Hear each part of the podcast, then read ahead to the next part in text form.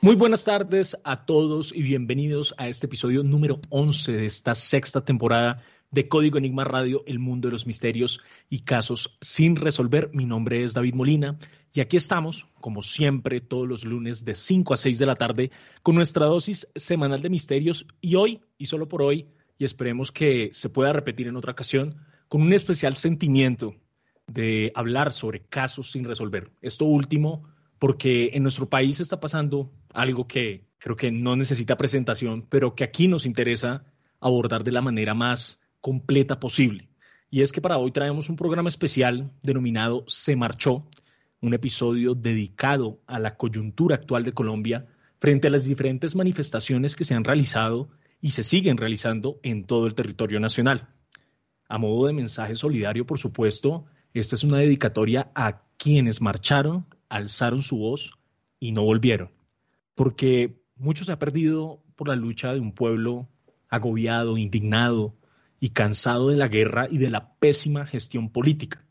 Y recuerde que aquí constantemente estamos interactuando con ustedes a través de nuestra red social de Instagram, Narroa Código Enigma Radio. Hoy no tenemos el usual, la usual sintonización que es la radio, sino que compartimos con ustedes un Facebook en vivo para que todas las personas que se vayan conectando recuerden hacernos preguntas que nosotros vamos a estar respondiéndolas referente al tópico del día de hoy. Y como ya les dije, para también aquellos que están interesados en involucrarse un poco más con la dinámica de este programa de radio, pues los acompañamos también para que nos sigan en nuestras redes sociales.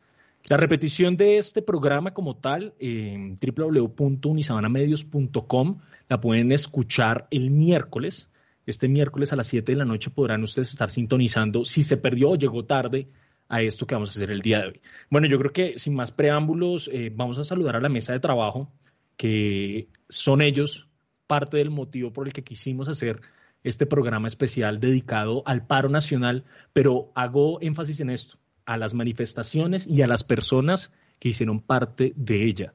Entonces, y que siguen siendo parte de ellas, por supuesto, hasta el día de hoy. Chicos, eh, empiezo entonces con una pregunta abierta y es si alguno de ustedes tuvo la fortuna o salió a marchar en estos días desde el miércoles 28 que se inauguró como tal este paro nacional. Claro que sí, pues tuvimos la oportunidad de marchar, estar ahí acompañando a nuestros compañeros alzando su voz.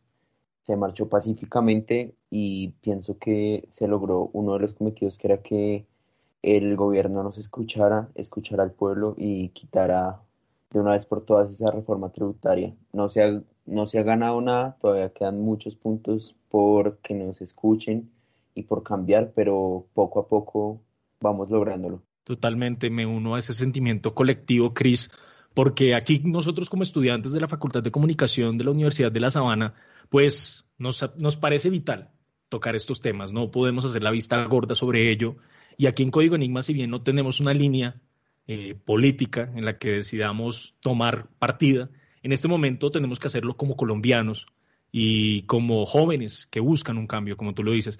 Yo aprovecho para saludar a Monkey y también para preguntarle, bueno, desde la perspectiva tuya en este momento, ya que estás en otro país, ¿cómo se ha vivido este clima de, bueno, los extranjeros también están peleando por esto, por este tema y por toda esta revolución que se viene desencadenando, Monkey? Bueno chicos, les cuento que hoy precisamente tuve la oportunidad de ir a, una protesta acá en Barcelona. Fue algo muy bonito, la verdad. No éramos miles y miles como allá en Colombia, pero entre los poquitos que estábamos se sintió algo muy fuerte, muy potente, muy bonito. Y desde acá algo que se dijo que me pareció muy importante es que Colombia no, no está sola, o sea, los colombianos mm, que están allá, mm, que están dándola toda en las marchas, no están solos. También estamos los que están eh, fuera del país. Eh, nosotros no, nos olvidamos de nuestra historia, no nos olvidamos de nuestro país.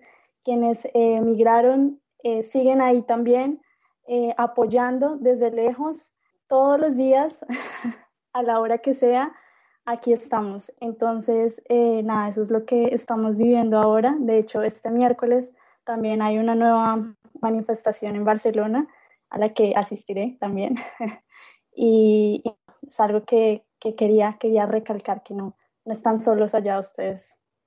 Totalmente, creo que la acogida y la visión internacional ha jugado un papel muy vital en estos días. Eh, siento que como, como parte de este ejercicio de socialización de este tipo de problemáticas que ya no pasan desapercibidas y ya no son como un, un suceso aislado, sino que es algo mundial y masivo, eh, creo que las organizaciones internacionales han, han, puesto y han hecho una labor bien rigurosa frente a documentar lo que está pasando. Diferente a lo que sucede, no digo que en todos los casos, pero algunos casos de los medios nacionales. Voy a seguir entonces saludando mi mesa de trabajo con Sofi. Hola Sofi, ¿cómo vamos? Bien, David, pues acá en la mesa de trabajo todos saben que yo más que nadie a lo largo del tiempo he estado apoyando todo lo que sucede con el tema de manifestaciones del movimiento estudiantil eh, porque me parece importante construir país y, y así también se hace, también acá, en la radio, en los medios, hablando y exponiendo las cosas que están pasando, que no pueden pasar desapercibidas ante los ojos de, de todos. Totalmente. Sofi y Mariana, vamos contigo. Hola chicos, ¿cómo están? ¿Todo bien? pues aunque ya hemos logrado algo, no podemos perder el momento ni tenemos nada que celebrar aún. Tenemos que aprovechar que logramos un poquito y seguir con la misma rabia si podemos aún más y conseguir algo más porque debemos estar ya, debemos acabar con esto. Ya llevamos, toda la historia de Colombia se ha basado en la misma cosa. Ya, ya es el momento de que pare, ¿no? Total, nos unimos a todas las personas que tienen y que sienten esa necesidad de expresar su voz y por eso es que aquí en Código Enigma Radio ahora sí vamos a dar inicio a un programa especial y más adelante les explicaré por qué. Vámonos con esta primera sección. Rebobinando. Y como ya lo he dicho ya por tercera vez en este, en este especial que hemos denominado Se Marchó, hacemos memoria sobre diferentes casos a lo largo de nuestro país donde diferentes individuos, tanto hombres, mujeres, niños, inconformes frente a la situación del territorio nacional, decidieron alzar su voz. Y hasta el día de hoy, eh, bueno, no se conoce tanto como, como que se quisiera este tipo de historias, ¿no? Eh, mucho se ha hablado sobre esto, se han hecho cubrimientos esporádicos por parte de diferentes medios telecomunicativos, tanto de prensa como audiovisuales, como entes internacionales, pero aclaro, esto no deja de ser pues un ejercicio periodístico de memoria, ¿no? Y qué bueno que mm, eh, recordemos un día como hoy, en particular, donde pues recibimos el día de una manera positiva, entre comillas, porque, porque se, están, se están logrando cosas a partir de manifestaciones claras y contundentes. Pero más allá de eso, eh, bueno, pues también es importante analizar y conocer algunos de los casos que han quedado en la impunidad, ¿no? Y es por eso que para el día de hoy eh, vamos a protestar con hechos no esclarecidos con un riguroso trabajo periodístico, dignificando la ausencia con la historia de vida de varias personas que traemos el día de hoy. El pasado 28 del mes pasado eh, se empezó esta primera jornada del paro nacional, esta jornada que pues estaba sentenciada desde hacía un tiempito ya, pero tomó lugar y se formó y se gestó en todos, en todas las ciudades, pueblos y territorios del país, en donde cientos de miles de colombianos salieron a las calles en señal de protesta, expresando su rechazo a múltiples decisiones políticas, pero con un agravante particular y fue la reforma tributaria que propuso el gobierno nacional. Como siempre, pues siempre sucede, lamentablemente hubo cosas buenas y hubo cosas malas y cosas feas también eh, una protesta que de lado y lado hubo un uso desmedido de fuerza pública, también eh, vandalismo eh, a locales comerciales, robo y lo peor de todo, que creo que esta es como la gran conclusión de ello, las muertes, ¿no? yo quiero leerles rápidamente para que nos situemos en un contexto internacional algunos de los titulares de, de las prensas de extranjeras que, que pues cubrieron el hecho desde el miércoles pasado. La Nación Argentina dice lo siguiente, en pleno pico de muertes, un paro contra una reforma de Duque eleva la tensión en Colombia. La BBC de Londres dijo, paro nacional en Colombia, miles de personas marchan en protesta por la reforma tributaria en medio de un grave repunte de casos de coronavirus. France 24 dice, en Colombia, masivas manifestaciones contra la reforma tributaria de Iván Duque. Eso es para que ustedes em, empecemos a ver esto con un tema más, con un tema más, eh, con una visión más, más global, ¿no? de cómo fue que catalogaron este evento, que si bien hasta el día de hoy, pues deja un saldo preocupante, ¿no? Yo quiero, yo quiero hacer énfasis en lo siguiente, es que voy a dar algunos de datos muy contundentes de el reporte de muertos que han habido. Este lo dijo ayer la ONG Temblores. siete muertos en Cali confirmados, uno en Bogotá, dos en Madrid, Cundinamarca, dos en La Calera, uno en Ibagué y dos en Neiva. Hoy mismo, este dato fue actualizado tanto por la ONG Temblores como la Defensoría del Pueblo, en donde le añadieron dos muertos más en las manifestaciones. No se esclarece bien si hacen parte de Bogotá o de Cali, pero esos son los resultados un poco primarios que hemos tenido sobre este balance que, insisto, no termina de ser contundente porque pues aún se están contando todas estas cosas que han sucedido. Pero como les dijimos que vamos a hacer un ejercicio de memoria histórica, me gustaría entonces darle la palabra a Mariana para que hagamos un poquito de flashback al pasado y que hablemos de las desapariciones que también han, han, sucedido en otro tipo de manifestaciones, en otros contextos y sobre todo en otras épocas, y particularmente con una que fue considerada como la única dictadura de Colombia y fue el gobierno de Rojas Pinilla. Mari, ¿qué información tenemos sobre esto para, bueno, para echar para atrás un poquito y hablar sobre estas cosas que no suceden ahora, sino que también han sucedido en el pasado. Sí, chicos, bueno, yo les voy a dar una pequeña clase de historia, pero lo voy a mantener corto y dulce. Además, nunca sobra recordar por lo que hemos pasado como país para salir de gobiernos opresores. Y digo salir figurativamente porque siempre que salimos uno de uno caemos derechito en otro, pero pues bueno, en fin, les voy a contar sobre una de las protestas más importantes en la historia de Colombia, que fue el golpe de Estado en contra del gobierno de Rojas Pinilla, que de hecho es muy interesante porque fue hace más de 50 años en esta misma fecha, porque duró 11 días y empezó el 28 de abril de 1957 y terminó el 10 de mayo. Entonces, bueno, resulta, ese terminó cuando todos sabemos, cuando Rojas se rindió, pero todo el desastre que hubo para que eso se lograra fue terrible. Entonces, resulta que antes de que hubiera un golpe de Estado, lo que más sobresalía en el curso de todo eso, de todo este escenario del gobierno de Rojas fue el sadismo y el horror justificado por él para acabar con el enemigo, ¿no? Y todo esto tomaba forma en los numerosos casos de desapariciones forzadas y de las violaciones de los derechos humanos. Y lo que más da rabia, bueno, muchas cosas dan rabia acerca de todo este tema, pero es que no hay, no hay forma de contar específicamente cuántas personas perdieron a sus jóvenes que iban a salir a luchar en contra de este gobierno opresor y desaparecieron y nunca se va a saber cuántos fueron, quiénes fueron, ni nada. Entonces resulta que antes del golpe de Estado ya habían protestas en su contra, como por ejemplo en 1954, que fue liderada por estudiantes universitarios que marcharon desde la Nacional hasta el centro de Bogotá para rechazar el asesinato de uno de sus compañeros que había protestado el día anterior. Y es que es muy, es un espejo, es todo este tema de que les voy a hablar es un espejo de lo que estamos viviendo hoy. Estaban marchando estudiantes en contra de todo esto y para hacerle memoria a las personas que también trataron de luchar para sacar un mejor país adelante y no lo lograron, porque ¿qué hacían los militares para detenerlos? Pues los detuvieron, los detuvieron a punta de plomo y como resultado dejaron a 12 muertos. Entonces no ha cambiado mucho la cosa en 50 años. Además, la, la prensa fue censurada varias veces en este periodo de gobierno y se, de hecho se dictó un decreto de establecimiento de pena de prisión de dos a cinco años para quienes difamaran a este gobierno militar. Y bueno, ya todo comenzó el 28 de abril de 1957 cuando los estudiantes reaccionaron otra vez que querían parar con esta opresión y toda la censura que circulaba alrededor del gobierno y se fueron a una huelga nacional otra vez. Eh, cuatro días después, en la tarde del jueves de 2 de mayo, la policía de nuevo interrumpió con violencia, como raro, estas concentraciones y ese día hubo más de 500 jóvenes detenidos y la mayoría de ellos tenían 14 o 16 años. Y lo único que hizo Rojas al, pues, para responder al respecto fue amenazar en la radio que él iba a tener operaciones de asalto. Entonces se pueden imaginar, o sea, Bogotá era una décima parte de lo que era hoy y el escenario en el que se encontraban lleno de terror y horror debe haber sido escalofriante. Y ya el viernes 3 de mayo a las 8 de la noche empezaron a sonar disparos de fusilería, no muy diferente a lo que estamos viviendo estas semanas, que hay disparos por la noche de ametralladora y de cañón en toda la ciudad en esa época. Luego el domingo 5 pasó algo que ya era tal el descontento de la gente que hasta los miembros de las iglesias empezaron a clamar en contra del dictador.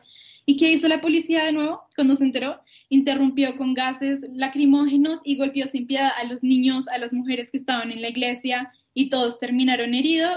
Y frente a esto los periódicos decidieron hacerse notar. Claro que hay que hay que resaltar que como estaban tan censurados los periódicos que conocemos ahora, como El Espectador y El Tiempo, a ellos les tocó cambiarse de nombre en esa época. Y aún así ellos decidieron dejar de circular en señal de protesta. Y la siguiente semana se inició con una huelga general. Y eso es a lo que me refiero, de lo que no debemos perder el momento. Ya empezamos una pequeña revolución. Y si paramos ahora, como siempre lo hacemos, no vamos a ganar nada. Tenemos que seguir, seguir, seguir empujando a lograr algo como ellos lo hicieron. Porque la siguiente semana de lo que pasó en la, la iglesia hubo una huelga general y se sumó el comercio, los bancos, la industria, los sindicatos y hasta en las principales ciudades del país en esa época las mismas señoras marchaban de luto porque ya la resistencia era abrumadora. Y bueno, ya para terminar esta historia que fue victoriosa eh, a las tres y media de la madrugada del viernes 10 de mayo, bueno, claro que pensándolo bien, ni tan victoriosa, porque Roja se rindió y escapó del país y súper chévere por su parte, pero no las personas que fueron desaparecidas, nadie respondió por ellas. Todas las personas heridas, o sea, no hubo reparaciones, solo él salió, seguimos con gobiernos malos, pero ¿qué pasó con toda esa gente? No sabemos. Precisa, precisamente, Mari, aquí lo que queremos hacer es, este, este, este memorial a las personas que lamentablemente quedaron en este fuego cruzado y que quedaron impunes hasta el día de hoy. E, insisto, en Código Enigma Radio el día de hoy estamos haciendo un especial para las personas que han marchado y estamos haciendo un recuento histórico de muchos sucesos importantes para la historia de Colombia. Es por eso que en, este segundo, en esta segunda parte de este recorrido histórico nos vamos entonces con otro de los hechos trágicos e insólitos que sucedió en el país fue el exterminio casi definitivo de un grupo político que quiso hacer parte del poder por las buenas, pero la hegemonía, el poder, llámenlo como quieran, no lo dejó. Monkey, precisamente estamos hablando de, del partido político de la UP. Cuéntanos a grosso modo en qué tiempo nos vamos a remontar y qué fue lo que sucedió. Bueno, sí, chicos, sí, es que como dice Dave, este es uno de los hechos más graves para la historia del conflicto en Colombia. Eh, bueno, la Unión Patriótica, también conocida como la UP para quienes no sepan, fue un partido político que se fundó el 28 de mayo de 1985 y este partido fue el resultado del proceso de paz que adelantó el gobierno del presidente Belisario Betancourt y la, y la guerrilla de las FARC. Eh, bueno, y este, este movimiento que fue lo que hizo, eh, unió a militantes del Partido Comunista de Colombia, a dirigentes de sectores liberales independientes y a guerrilleros desmovilizados de las FARC. Entonces era un partido de izquierda que desde el principio, por esto último que escucharon, fue estigmatizado eh, pues por ser, digamos, el ala política de las FARC. Entonces desde, desde el principio ya se le venía algo encima muy grande y incluso aunque el movimiento pues estuvo, digamos, vinculado ideológicamente a las FARC, se puede decir que eh, fue muy importante porque eh, fue un mecanismo político como para la posible desmovilización, pero fue un movimiento que fue adquiriendo autonomía en el país. Y bueno, hay que decir que en ese momento, con la llegada de la, de la UP, los movimientos sociales se fortalecieron en Urabá, en la zona donde, donde apareció este partido político, y estos movimientos se fortalecieron como, por ejemplo, los sindicatos, eh, y muchos de ellos fueron lo que, lo que impulsó a las fuerzas como a generar reacciones violentas. Eh, grupos de extrema derecha generaron reacciones violentas contra los movimientos sociales, políticos y sindicales. Eh, bueno, también en esta época eh, empezó, digamos, como la penetración del narcotráfico y también la llegada de los grupos paramilitares. Estos dos crearon una alianza y esta alianza iba dirigida para el exterminio y querían atentar contra los militantes, dirigentes e incluso los simpatizantes eh, de las organizaciones de izquierda. ¿Y cuáles fueron las mayores víctimas? Pues la UP. Y eso fue algo gravísimo, porque aquí fue cuando comenzaron las muertes, las desapariciones forzadas de los miembros de la UP y no solo de los miembros de la UP, sino también, como dije, de los simpatizantes y de civiles y eh, de gente que incluso no tenía nada que ver con con la, con la Unión Patriótica. Entonces, eh, hay unos datos, por ejemplo, del, Centro de Memoria Histórica, que dice que entre 1985 y 1993 fueron asesinados alrededor de 1.163 integrantes de la UP y otros 123 desaparecieron. La mayoría de ellos eran hombres. Eh, eh, y pues la Sala de Justicia y Paz eh, adelantó un proceso en estos últimos años en contra de Ever Velosa, alias HH. ¿Este hombre quién era? Este hombre era un ex jefe paramilitar y este hombre, según el análisis histórico y las pruebas que se recaudaron de la Fiscalía, fue uno de los, eh, de los mayores responsables de que se cometieran estos crímenes. se descubrieron que cometió 88 crímenes contra la UP, eh, y bueno, la, la, magistratura, de hecho, ya dijo que el exterminio de la Unión Patriótica fue, es considerado un genocidio político. Entonces, yo quiero que hablemos un poquito como de genocidio político. El genocidio político eh, se refiere a la intención, y lo, lo, digo así, lo, lo, estoy leyendo en estos términos, la intención de destruir total o parcialmente a un grupo humano por razones políticas y ocasionar la muerte de sus miembros por razón de, sus, de pertenencia al mismo. Bueno, ¿y en qué ha pasado en estos últimos años? Porque también es importante hablar de eso. Eh, en el 2016, el presidente Juan Manuel Santos reconoció la responsabilidad del Estado en la persecución, muerte y desaparición de los cientos de miembros y simpatizantes de la UP. Él dio un discurso eh, en, frente a más de 200 personas en las que había víctimas del partido y bueno, digamos como que se disculpó eh, frente al pueblo por todo lo que sucedió y dijo que no debió haber sucedido. Y nada, esto, digamos como que esto nos sirve para reflexionar y demostrar eh, la persecución a la que se sometió el partido político, a la que se sometieron sindicalistas, y es una persecución que sucedió en ese momento de la historia y que incluso todavía sigue sucediendo. Una persecución eh, en la que todavía sigue en Colombia contra líderes, contra lideresas, contra la gente, lo hemos visto en estos últimos días que sale a marchar. Todavía Colombia es un pueblo en el que se derrama sangre, todavía Colombia es un pueblo en el que matan, en el que nos están matando. digo, nos matan porque esas muertes, aunque no sean nuestras, sí son nuestras y deberían ser, deberían ser nuestras. Eh, porque hoy una persona desconocida que salió a marchar y, la asesinaron por eso puede ser mañana mi amigo o incluso pasado mañana puedo ser yo, yo misma o alguno de ustedes. Entonces, eh, pues nada, esto nos hace eh, caer en cuenta de lo que nos hemos sometido a lo largo de la historia y de lo que todavía seguimos viviendo. Yo quiero que alguno de ustedes hable, comente, porque veo que está que se habla. Entonces, no sé, Sofi, Sofi que está ahí, que, que, ya dice algo. Efectivamente, y es que me parece importante recalcar algo, y es que lastimosamente en Colombia durante muchos años se ha promovido esa imagen de que en mi opositor veo un enemigo, y lo cierto es que en un país democrático no es así. Mi opositor, la persona que piensa distinto, que tiene una orientación política distinta, no debería ser concebida como enemigo. Eh, yo quiero aprovechar para invitar ahí a los oyentes a ver un documental bastante importante para la historia colombiana y que refleja mucho esto, y es El Testigo, que básicamente muestra cómo un periodista, un fotoperiodista, Jesús Abad Colorado, ha cubierto el conflicto a lo largo de los años y la analogía que él hace es esa. Básicamente los colombianos somos hermanos que nos matamos entre sí, derramamos nuestra sangre de lado y lado y todo lo hacemos bajo un discurso de que el otro es nuestro enemigo y básicamente como que justificamos las muertes del otro bando cuando lo cierto es que ninguna muerte debería ser justificada bajo ningún motivo.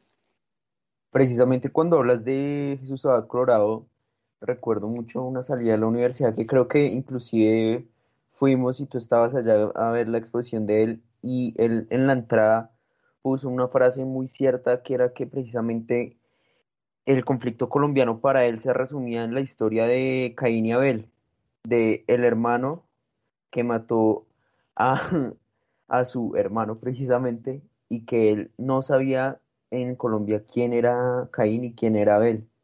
Pero yo quiero que recordemos también la magnitud del genocidio contra la Unión Patriótica. Es que antes no se tenía ningún registro de genocidio ni en ningún tipo penal de genocidio, nada. O sea, fue hasta que en el año 2000 se dio la ley 589 del 2000, donde se empieza a hablar de genocidio por razones políticas, un nuevo tipo de genocidio.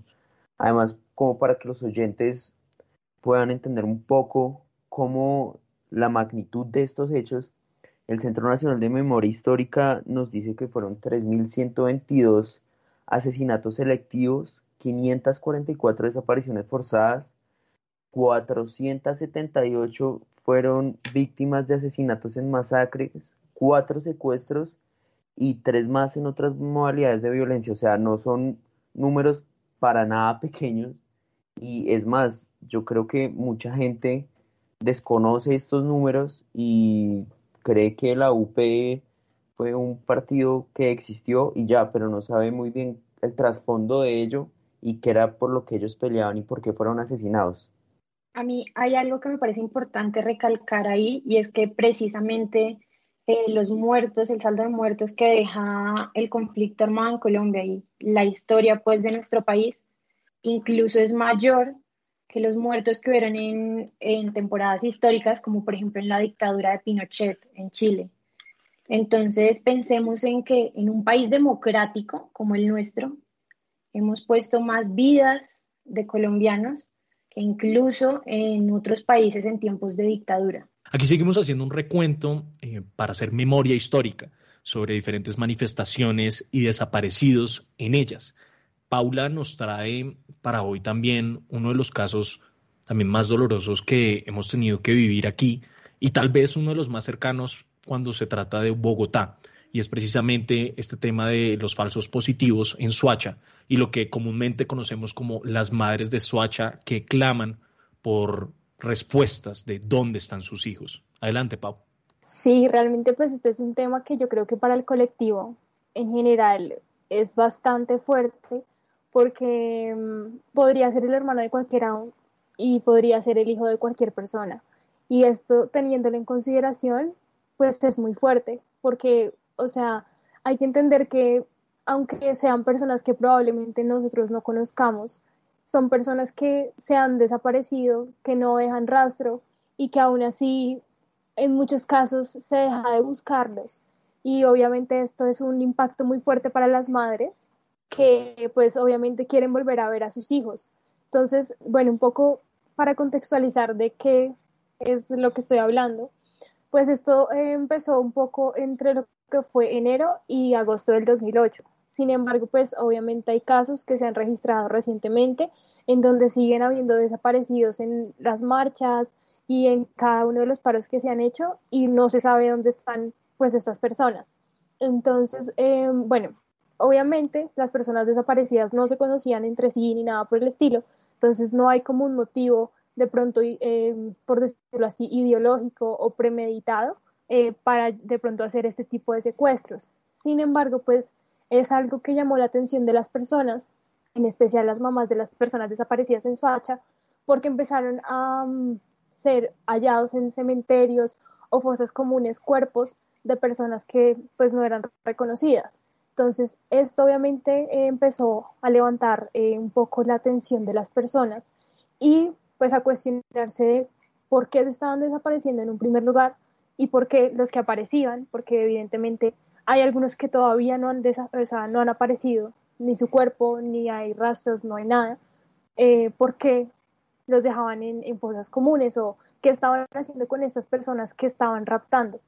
Entonces, sí aseguran que algunas de estas personas a veces compartían características similares, que pues era que o venían de familias pobres o campesinas y que tenían pues grandes necesidades a nivel económico.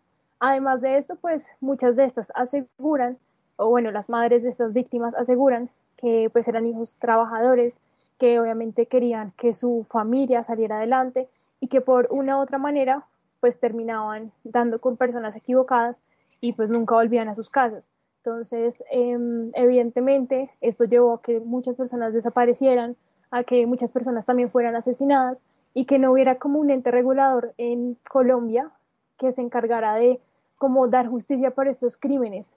Y hay que entender algo que me parece muy fuerte y es que eh, llega un momento de pronto de tanta desesperación por parte de las familias que prefieren que su hijo aparezca muerto, pero que aparezca.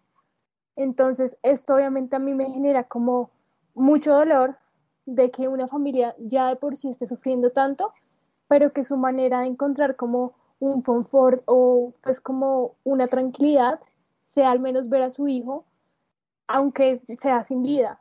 No sé ustedes qué piensan en esto, porque a mí realmente este tema de los falsos positivos me parece terrible, me parece un tema bastante sensible, pero que de verdad podría ser cualquier uno de nosotros y, ha pasado y sigue pasando. Bueno, a mí algo que me parece súper importante recalcar es que precisamente en el marco del posconflicto, actualmente, este año, precisamente, salieron unas cifras bastante alarmantes de este suceso en la JEP y se ha hecho todo el proceso de las audiencias y de alguna manera lo que dicen las madres de Mafapo, que es la organización de madres de Suacha, es que es súper importante para ellas que las personas que fueron como los culpables, quienes cometieron estos crímenes, realmente hablen y digan la verdad, que es precisamente lo que se plantea en el acuerdo de paz. Esto es súper importante porque más allá de eh, promover rencores u odios, las víctimas necesitan verdad, necesitan reparación y, digamos que es algo que debemos exigir. Lastimosamente en Colombia, y esto no es un caso aislado, muchos entes reguladores no suelen dar las cifras que son, como sucedió en este caso, y luego cuando se hacen investigaciones, cuando se recopilan datos desde organizaciones sociales y demás, es que sabemos la gravedad del asunto eh, y como que tenemos una idea del impacto que esto puede tener, porque en su momento comenzaron a darse cuenta por unos cuantos jóvenes que estaban desapareciendo, pero hoy en día, tras el reporte de la JEP, vemos que se reportan 6.402 casos en el último reporte que, que se dio. No, y algo que me parece interesante es que, o sea, cada uno de estos casos realmente tiene su proceso judicial abierto, ¿sí? No es como que se les ha dejado a la deriva, sino que pues de una u otra forma esto siempre lo tienen que legalizar y tienen que encontrar como la manera de pronto de hallar pruebas, hallar pistas, ver quién de pronto puede estar involucrado en estas desapariciones. Pero digamos que si bien es cierto que hay algunos que todavía siguen sin resolverse, hay otros que con los años han, han llegado a alguna solución. Entonces se pueden dar casos que pasaron 10 años y que encontraron a la persona, eh, que pues la verdad la estadística de encontrar a una persona viva en estos casos es muy, muy, muy remota, pero existen, existen muy pocos casos registrados. Y pues ya también, como lo venía diciendo anteriormente, pues obviamente estas madres intentan también como, conmover, conmemorar la vida de sus hijos, eh, sea que los encuentren o no los encuentren, siempre intentan encontrar como la verdad y entre ellas mismas empiezan a apoyar porque saben que es un proceso difícil, porque esto no solo es de encontrar a mi hijo, no, sino también es un tema emocional, es un tema de la familia que tiene que hablarlo, tiene que asimilarlo y asimismo pues tiene que empezar a judicializar este tipo de cosas para que al menos su hijo eh, de pronto pueda ayudar a la búsqueda de otras personas.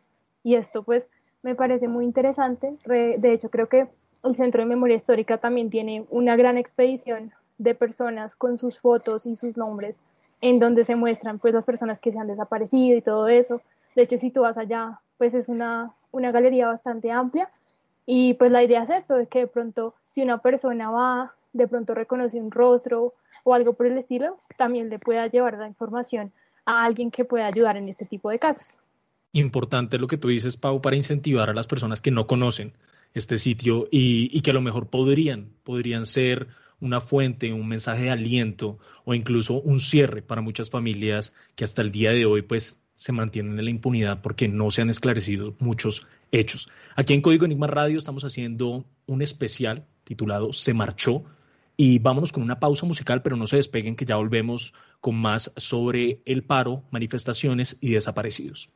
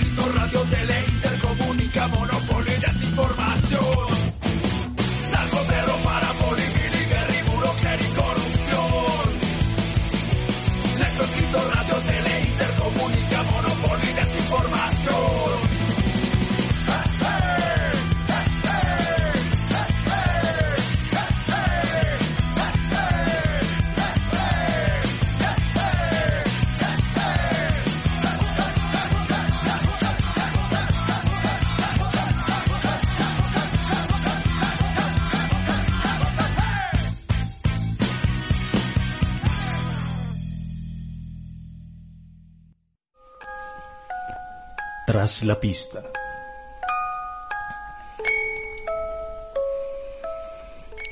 Bueno, y volvemos a este programa especial denominado Se Marchó, donde hacemos un homenaje a aquellas personas que han marchado, no solo ahora, sino en el pasado, que alzaron su voz y que por múltiples motivos no volvieron nunca más a su casa y siguen siendo víctimas de un gobierno que no dice esta boca es mía y sobre todo de una sociedad que es indolente ante la partida de su par. Aquí en Código Enigma Radio estamos escuchándolos y también los estamos eh, viendo o esperamos que nos estén viendo por nuestro Facebook en vivo que estamos adelantando a modo de programa especial para el día de hoy. Ahora sí hablemos y entremos en materia de lo que ha venido sucediendo en estos últimos días. Sofi, bueno, hay que hablar de el balance de desaparecidos en este paro nacional. ¿Cómo han sido las cifras? Porque pues si bien ya di como una aproximación al comienzo, es algo que constantemente se está actualizando. ¿Qué podemos decir de lo que han dicho los medios, las ONGs y también los entes gubernamentales en donde se encargan de hacer como este registro de qué pasó y qué no pasó?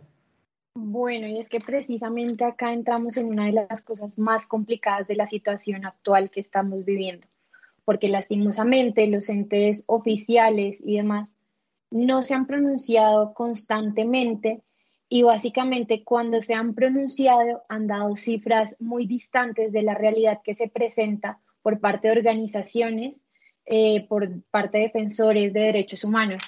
Precisamente hoy en la W estuvo el defensor del pueblo, Carlos Camargo, y básicamente en esta entrevista los periodistas le preguntan dónde estaba mientras estaba dando eh, todas las situaciones de protestas, manifestaciones, abusos de la fuerza pública eh, y que estaba puesto el puesto de mando unificado.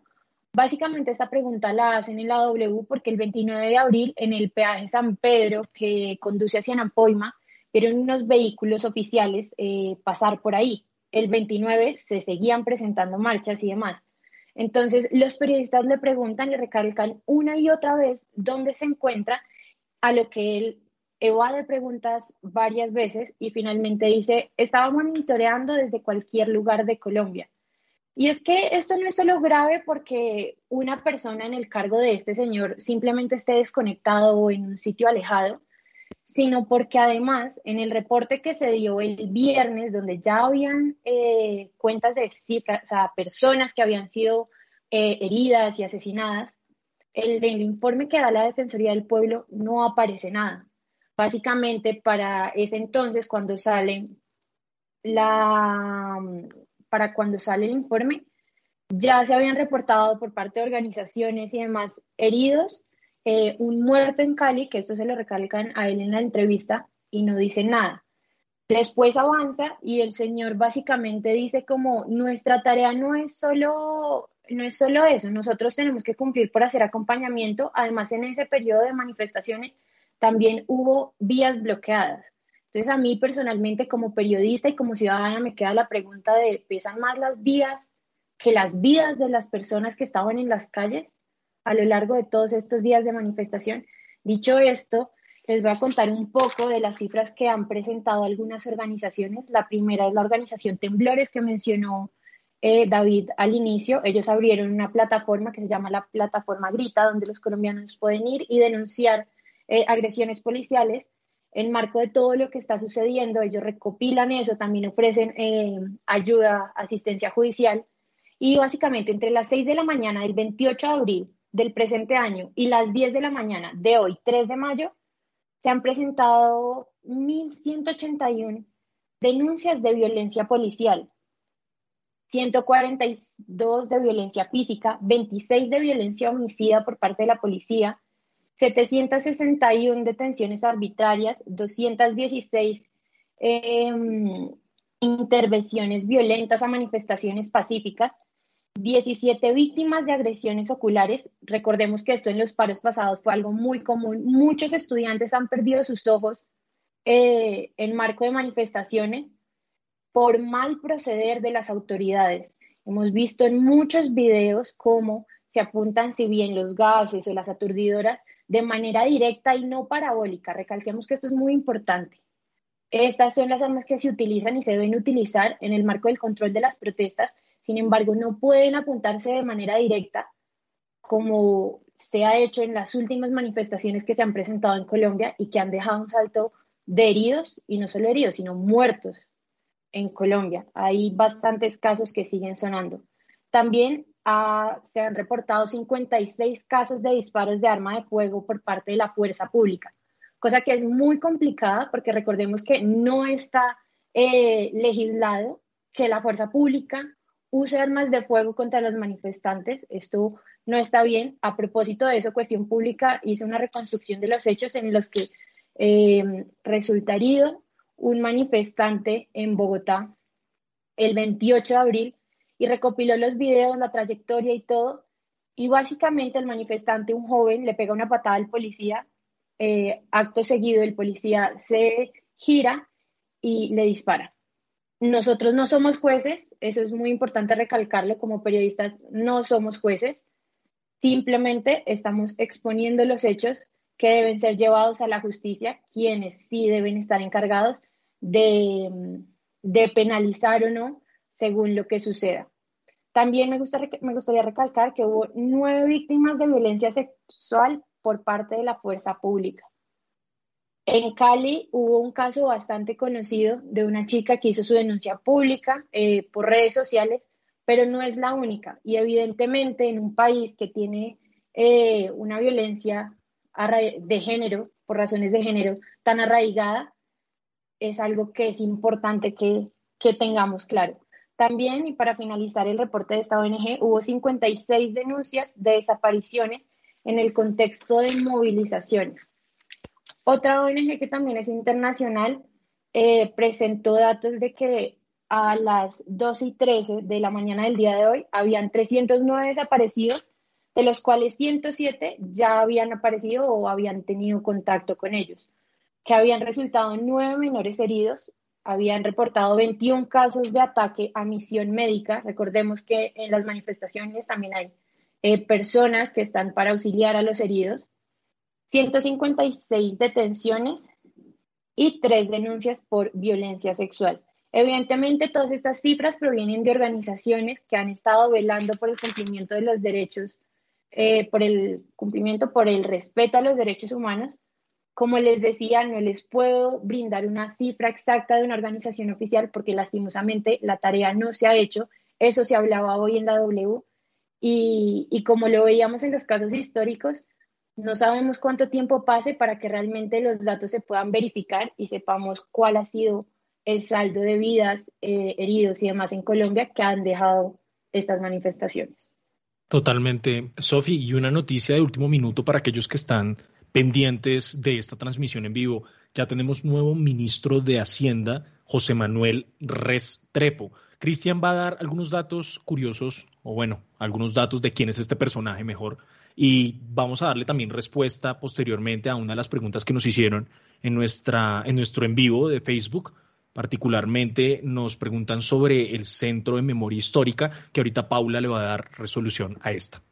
Claro, David, abordando un poco sobre esta nueva noticia, José Manuel eh, Restrepo es el actual ministro de Comercio y ahora recién, recién nombrado como ministro de Hacienda. Él fue el, el rector de la Universidad de Rosario, también trabajó en el Colegio de Estudios Superiores de Administración, mejor conocido como el CESA, fue gerente de planeación financiera y, presupuesto de FONAE y perteneció a la sala institucional del Consejo Nacional de Aseguramiento de la Calidad de la Educación eh, de, la, de la Educación Superior del Ministerio de Educación Nacional. Ese es un poco su perfil y bueno, esperar a ver qué pasa, las mejores energías para José Manuel, que su prioridad inmediata para él es un secreto que es liderar el diálogo con los sectores políticos y económicos, ¿no? para buscar censos y que la situación del país esté un poco mejor. Bueno, yo retomando un poco el tema eh, que nos estaban haciendo a través de nuestros comentarios en vivo eh, sobre el Centro de Memoria Histórica. Eh, de hecho, pues esta exposición de la que yo hablaba anteriormente fue una exposición que se expuso, valga la redundancia, o se publicó y se, se puso en el Centro de Memoria Histórica.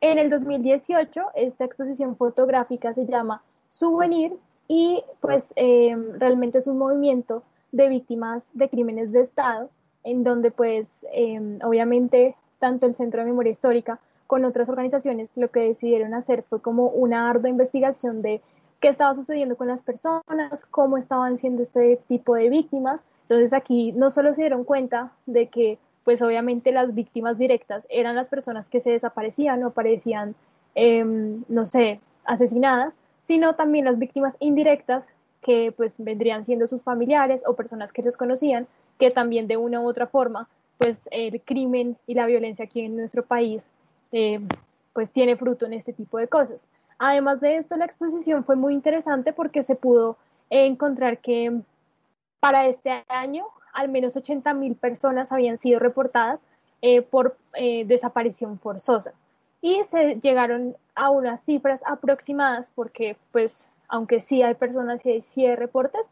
recordemos que hay personas que de pronto no se sabe todavía su paradero y no sabemos muy bien de lo que esté sucediendo con estas personas. Pero eh, al menos el 46,1% eh, de, de los casos registrados entre 1970 y 2015 se dice que se le atribuye la desaparición a los paramilitares, que el 19,9% fue pues acreditado a las guerrillas y hay otros pues porcentajes en donde se habla de agentes del Estado, que pues este se dice que fueron al menos 2.368 casos, eso es lo que decimos de que de pronto la fuerza pública se los lleva de pronto a, retenerlos para evitar cosas y bueno, después no se sabe dónde terminan esas personas y obviamente pues aquí es donde se hacen eh, las correspondientes investigaciones para saber el paradero de pues todos estos eh, personas desaparecidas. Aquí en las redes sociales tenemos eh, más preguntas a las que vamos a dar respuesta. ¿Dónde se encontraba el, el defensor del pueblo? En Anapoima. ¿Cuál es la función de la, plataforma Grita? Denunciar actos de violencia por fuerza pública. Eh, recordemos que esta plataforma está embebida en la ONG de temblores. ¿Y cuántas denuncias han realizado de violencia policial? 1.181 denuncias de violencia policial y cuántas víctimas de violencia sexual se han pronunciado hasta el momento, seis. Esos son algunos de, de, los datos que ya hemos dado, pero respondemos puntualmente a las preguntas que tienen. Monkey quería añadir algo sobre, bueno, sobre este tema que estamos hablando y particularmente el que acabó de tocar Sofi. antes de que Monkey intervenga, me gustaría rectificar. Eh, eh, se identificaron el en el peaje que conduce hacia Napoima los carros eh, de la Defensoría del Pueblo. Sin embargo, el defensor no dio respuesta, no aseguró que estaba en ningún sitio del país. Entonces, pues, es eso. Muchas gracias por eso, Sofi. Eh, yo quería hacer una pequeña recomendación a nuestros oyentes, eh, también a ustedes, compañeros y compañeras, a los casos de, de, de agresión policial que se están subiendo a las plataformas, a las redes sociales, por ejemplo, y sobre todo en Facebook, eh, los están bajando, digamos como estos videos, estas fotografías, estos testimonios, están bajando, Facebook los está bajando. Entonces, eh, mi recomendación es para la gente que, que cuando navegue en redes vea estos casos, descarguen las imágenes, los videos eh, y vuélvanlos a subir desde sus propias cuentas y así, digamos, corremos más la voz, difundimos más eh, y evitamos que las redes em, eh, anden y anden bajando y ya no quede, digamos, como pruebas de lo que está sucediendo. También si hay oyentes que son de otro país em, o gente colombianos que están en otro país, em, es más fácil, de hecho, hoy nos lo dijeron en, en la protesta en Barcelona, es más fácil estando por fuera de Colombia que no bajen esta evidencia, estos videos, estas imágenes. Entonces, esa era mi pequeña recomendación. Gracias, Monkey. Aquí tenemos más preguntas por parte de las personas que están viendo el en vivo. Nos preguntan qué deberían hacer los jóvenes para participar activamente. Yo creo que Sofía es la indicada para responder esto. Sí, bueno, y es que precisamente es una discusión que en este momento desde nuestra universidad, desde la Facultad de, de Comunicación, estamos dando y es que la única opción de ayudar y de involucrarse no solo es marchar. Hay muchas más cosas y hay que partir por preocuparnos por la situación del país, informarnos y tomar una postura crítica. Siento que los jóvenes eh, necesitamos comenzar a preocuparnos por lo que pasa y sí, es tedioso Es horrible tener que ver día a día en Colombia cómo matan, cómo violan, cómo hacen un montón de atrocidades, pero es necesario porque si no estamos informados como jóvenes, nos van a, meter nos van a venir a meter los dedos en la boca y nos van a decir qué es lo que está pasando y qué es lo que no, sin realmente mostrarnos el panorama completo. Esto es súper, súper importante. También les comparto que, por ejemplo, muchas instituciones de educación superior, no las instituciones, sus estudiantes, se han puesto en este momento, instituciones privadas, eh, a plantearse realmente cuál es su posición y qué tienen que decir los estudiantes, porque no puede ser que el país entero esté viviendo una conmoción tan grande y nosotros sigamos como si nada, pretendiendo que en las aulas no llega lo que pasa en las calles. No, y de hecho me gustaría recalcar que em, una de las universidades privadas de acá de Bogotá, que es la Universidad del Externado, em, hoy, de hecho, dijo que su facultad de estudios del patrimonio cultural se iba a declarar en paro, porque pues obviamente ellos consideran que cada una de las cosas, tanto estatuas, eh, las imágenes, todo el tema artístico, se tiene que tener en consideración y que pues en estas eh, marchas realmente no se les ha tenido en cuenta a la hora de hacer las protestas. Entonces, pues me parece muy interesante y pues también es una petición colectiva de que nos identifiquemos no solo desde el de la parte política, sino también desde el área cultural, que a veces también se nos olvida que es parte de nuestra identidad como colombianos. Hay algunas otras preguntas que tienen las personas que están viendo el en vivo. Dicen cómo se puede apoyar el paro siendo de una edad avanzada y qué opiniones le merece el equipo de Código Enigma Radio a la reforma de salud, que es otro, otra arista importante aquí. Bueno, a mí me gustaría recalcar algo. Yo no puedo dar en este momento una opinión concreta porque hasta ahora estoy leyendo el texto de la reforma. Me parece importante invitar a nuestros oyentes y a la mesa de trabajo también a que precisamente no comamos completo porque en redes mucho se difunde y es importante que generemos nuestras propias opiniones y frente a cómo puede aportar una persona como de edades mayores en lo que sucede, dar las discusiones, proponer las discusiones en los espacios que se pueden, difundir la información para que no quede en impunidad, precisamente lo que nos comentaba Monkey anteriormente. Eh, definitivamente es importante que nos manifestemos, actos simbólicos también importan. El hecho es que se sienta el apoyo y el respaldo para las personas que hoy en día siguen saliendo a las calles en nombre de todos los colombianos que por X y Y motivos no pueden salir. Bueno, ya para finalizar, porque tuvimos que correr un poquito con las secciones, porque este tema definitivamente le merecía más tiempo, pues nos vamos con un mensaje solidario que tenemos todos los oyentes, eh, para todos los oyentes desde la Casa de Código Enigma Radio. El equipo de Código Enigma Radio, cumpliendo con su rol de programa juvenil informativo de la Facultad de Comunicación rechaza y lamenta la muerte de los colombianos en esta última jornada de manifestaciones. Hacemos un llamado solidario para que cese la violencia en las calles. Reprochamos la violencia desmedida de la fuerza pública y sobre todo no toleramos las diversas violaciones a los derechos humanos que se han presentado a lo largo y ancho del territorio nacional. Pedimos a nuestros colegas de medios masivos que se comprometan con la labor periodística en un marco ético, mostrando la realidad de, lo que acontece en el país, a las personas desde sus casas que sean críticos con la información.